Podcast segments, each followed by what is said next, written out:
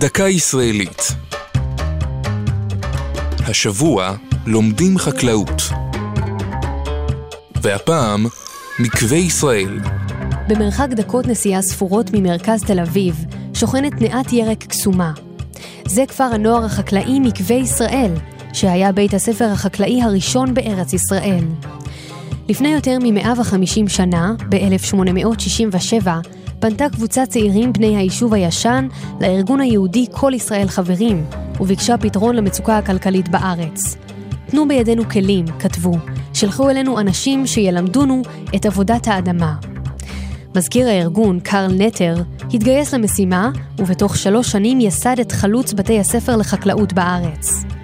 כעבור שנים אחדות, שבהן התקשה המוסד לגייס תלמידים, החלו יהודים בני הארץ וכן עולים חדשים לפקוד את שעריו.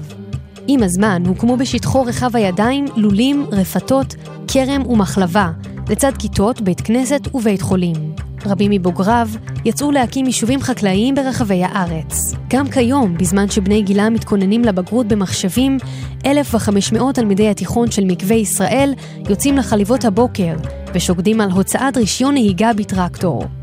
בהפסקות הם יכולים לבקר את הוגה החזון, קארל נטר, שנח מנוחת עולמים בקצה שדרת העצים שבשטח בית הספר. זו הייתה דקה ישראלית על לומדים חקלאות ומקווה ישראל.